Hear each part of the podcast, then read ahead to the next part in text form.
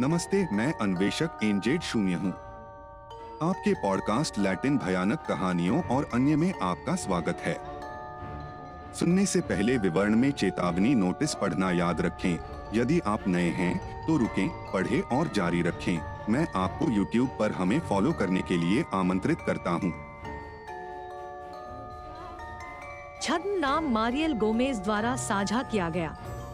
आठ मैं एक ऐसी बात बताना चाहूँगा जो बहुत समय पहले मेरे साथ घटित हुई थी।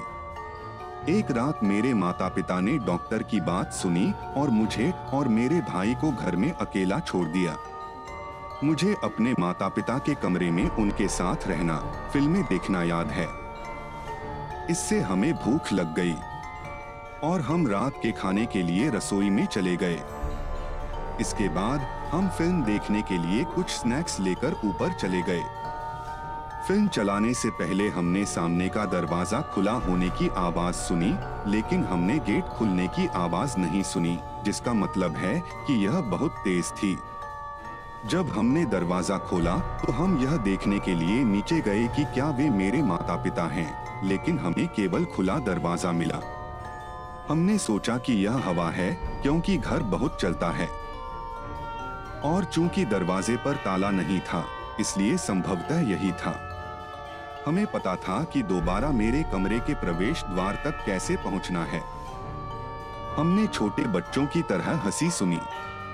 मेरे कमरे में मेरे बचपन के बहुत सारे खिलौने हैं, इसलिए हम बहुत डरे हुए थे। हम जल्दी से अपने माता पिता के कमरे में गए और सो गए। लेकिन मैं बहुत हल्की नींद सोता हूँ और किसी भी शोर के साथ, जब नींद खुली तो करीब आधे घंटे बाद मुझे गद्दा हिलता हुआ महसूस हुआ। मैं जानता था कि यह मेरा भाई नहीं है, क्योंकि वह मेरे बगल में था और हिल नहीं रहा था। मैंने घबराने की कोशिश नहीं की मेरे बच्चे सो रहे हैं, लेकिन मैं अब अपनी आँखें बंद नहीं कर सकती। कुछ ऐसा था जो मुझे रोक रहा था, और तभी मैंने एक महिला को सफ़ेद पोशाक में कमरे में प्रवेश करते देखा। उसके बाल बहुत लंबे और काफ़ी फटे हुए थे। मैंने चीखने की कोशिश की, लेकिन चिल्ला नहीं सकी, और मेरा भाई पूरे समय सोता रहा। मैंने अपने मन में हमारे पिता से प्रार्थना की, और इस प्रकार वह आकृति धीरे धीरे गायब हो गई। मैंने अपने भाई को जगाया और हम साथ में अपनी माँ से मिलने नीचे गए।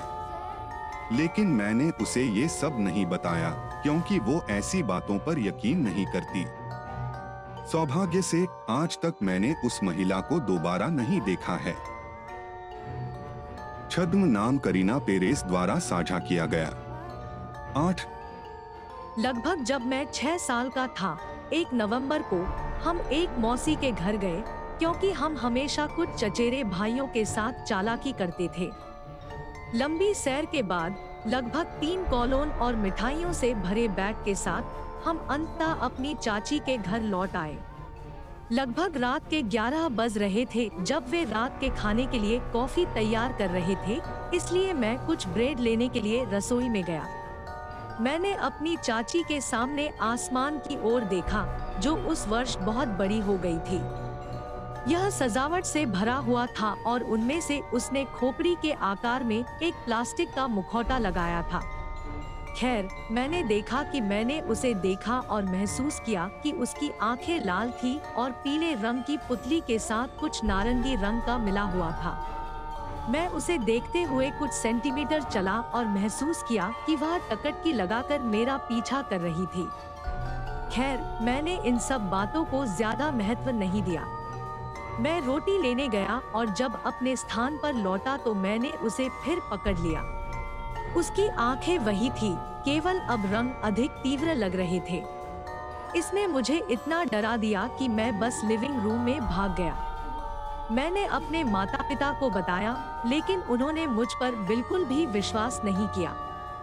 फिर मैंने अपनी चाची को बताया और उन्होंने मुझसे कहा कि डरो मत, भगवान मुझ पर नज़र रख रहे हैं। और अगर वह मेरे साथ होते तो वे मुझे चोट नहीं पहुंचाते। उस समय वह पीछे मुड़ा लेकिन खोपड़ी और आँखें वहाँ नहीं थी यह एक ऐसा अनुभव रहा है जिसे मैं कभी नहीं भूलूँगा अगर आपको इस पॉडकास्ट में बताए गए अनुभव पसंद आए तो अपनी कहानियाँ भेजना न भूलें। कहानियाँ शुरू करने से पहले मैं आपको चैनल की सदस्यता लेने और सूचनाएँ सक्रिय करने के लिए आमंत्रित करता हूँ, क्योंकि हम हर हफ़्ते लगातार नई सामग्री अपलोड करते हैं। अज्ञात छद्म नाम से साझा किया गया। आठ। मेरे साथ जो कहानी घटी, वह उन्नीस सौ बानवे में 20 साल की उम्र में घटी। उस समय मैं अपने दूसरे बच्चे से सात महीने की गर्भवती थी। इस वजह से मेरे पति ने मुझसे कहा कि मैं रात में कभी बाहर न जाऊँ और अगर मुझे कुछ भी ऑफ़र किया जाए तो मैं उससे बात करूँगी ताकि वह मेरा साथ दे बाथरूम जाने से लेकर कुछ भी जो मुझे ऑफ़र किया जाए। लेकिन एक रात बस के आसपास या तीन बजे मैं वास्तव में बाथरूम जाना चाहता था। मैंने उससे बात की, लेकिन उसने मेरी बात नहीं सुनी और बाथरूम घर के बाहर था। कोई उत्तर न मिलने पर मैंने अकेले ही जाने का निश्चय किया। मैं बाथरूम की ओर जा रहा था और वहाँ पहुँचने के लिए आपको एक छोटी सी गली पार करनी पड़ती थी। तभी अचानक मैंने टोपी पहने एक आदमी की छवि देखी, लेकिन उसका कोई चेहरा नहीं था। इससे मैं बहुत डर गया और मुझे ठंडक महसूस हुई, जिसके कारण मैं तुरंत बाथरूम की ओर भागा। अब मैं अंदर से शांत हो गया हूँ। मैंने वही किया जो मुझे करना था, लेकिन मैं अब डर के कारण वहाँ से जाना नहीं चाहता था। धीरे धीरे मेरे सिर के ऊपर से, दरवाजे के माध्यम से, मैंने अब किसी को नहीं देखा, इसलिए मैं जल्दी से घर की ओर चल दिया। मैं बिस्तर पर गई और अपने पति को जगाकर बताया कि मेरे साथ क्या हुआ था, लेकिन उन्होंने न बताने के लिए बस मुझसे शिकायत की। छद्म नाम इबा रोड्रिगेज द्वारा साझा किया गया। आठ। मेरा नाम इवान है और मैं San Francisco del Rincon Guanajuato में सैन इसिड्रो नामक समुदाय में गया था। यह मेरे साथ तब हुआ जब मैं आठ से नौ साल के बीच का था।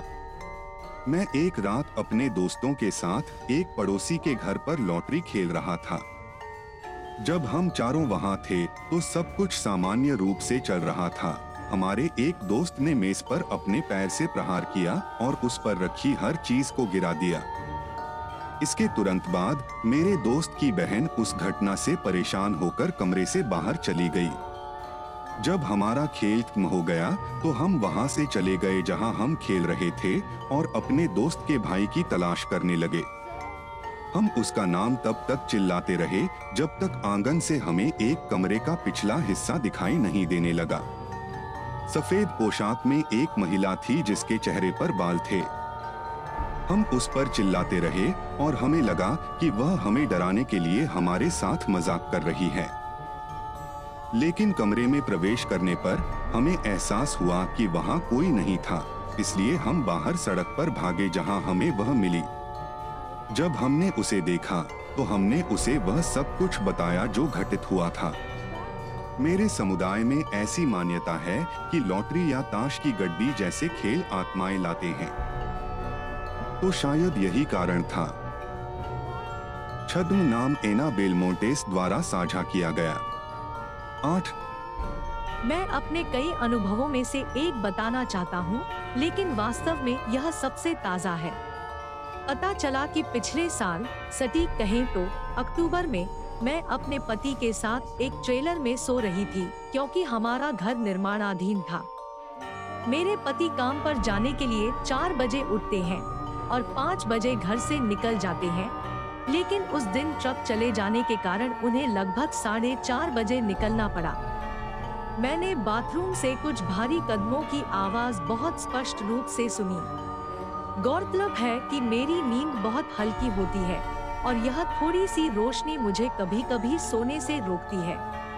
लेकिन सच तो यह है कि जहाँ मैं था, वहाँ पहुँचने के लिए आपको सावधानी से एक छोटे से गलियारे से होकर जाना पड़ा, लेकिन तभी मैंने कुछ तेज़ी से दौड़ते हुए और मेरे ठीक बगल में रुकते हुए सुना।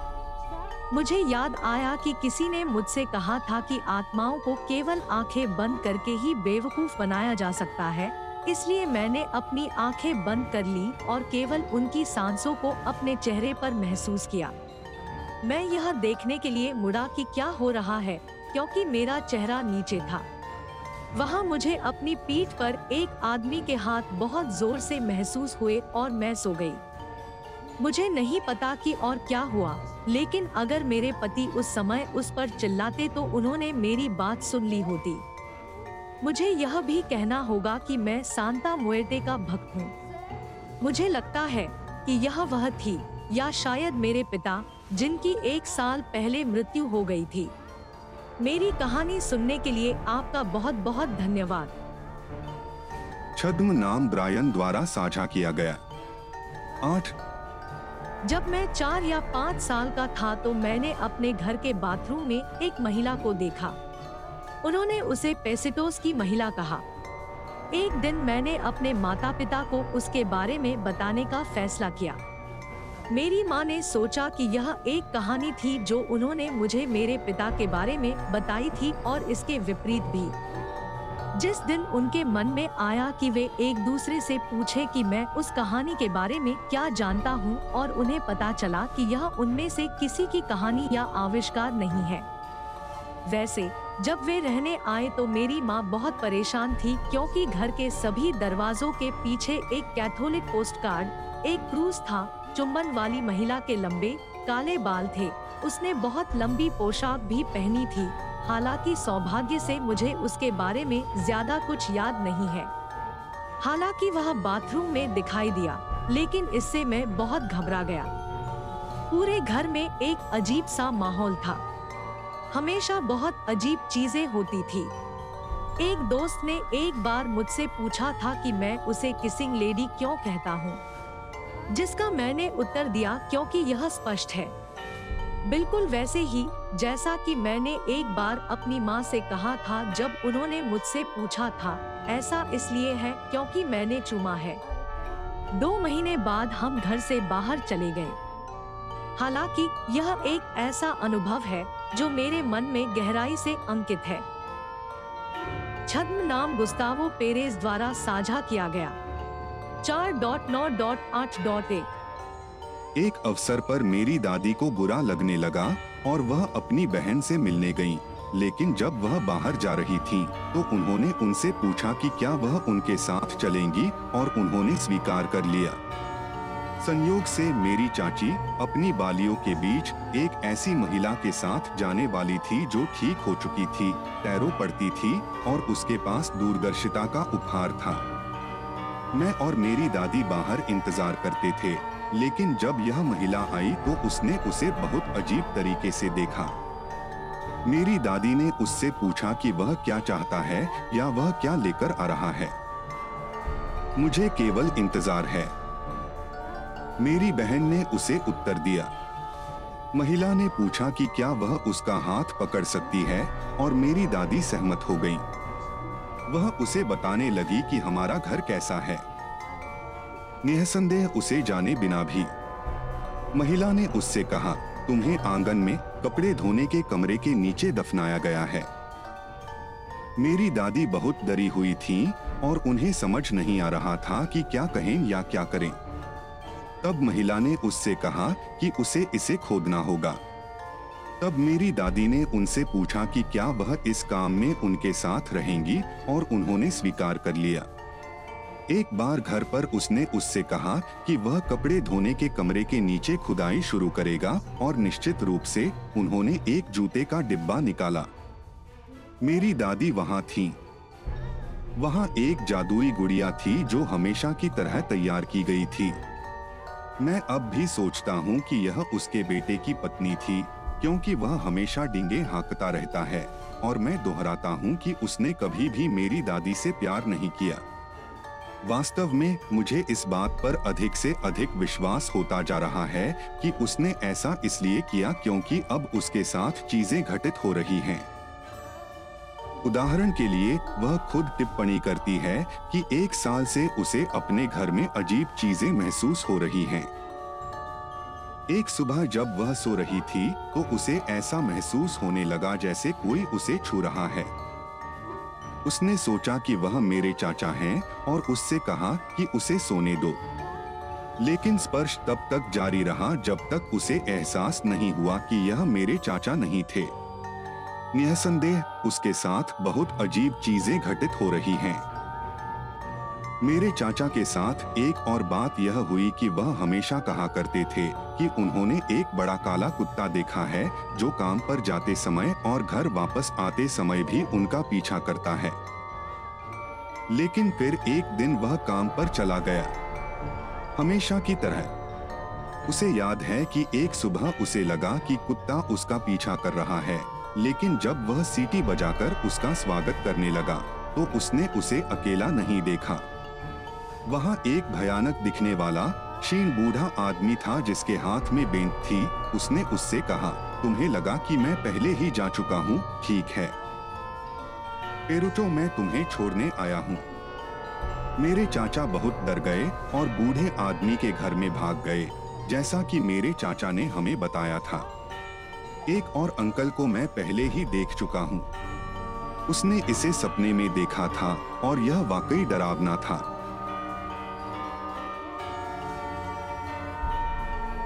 हमें फॉलो करें, सदस्यता लें और YouTube पर साझा करें। इससे मुझे इस परियोजना को जारी रखने में मदद मिलती है। अपनी राय दें, विवरण में आपको अपनी कहानियाँ भेजने के लिए ईमेल मिलेंगे यदि आप उन्हें साझा करना पसंद करते हैं। मैं आपकी पसंद की सराहना करता हूँ। अगले एपिसोड तक लैटिन भयानक कहानियाँ और भी बहुत कुछ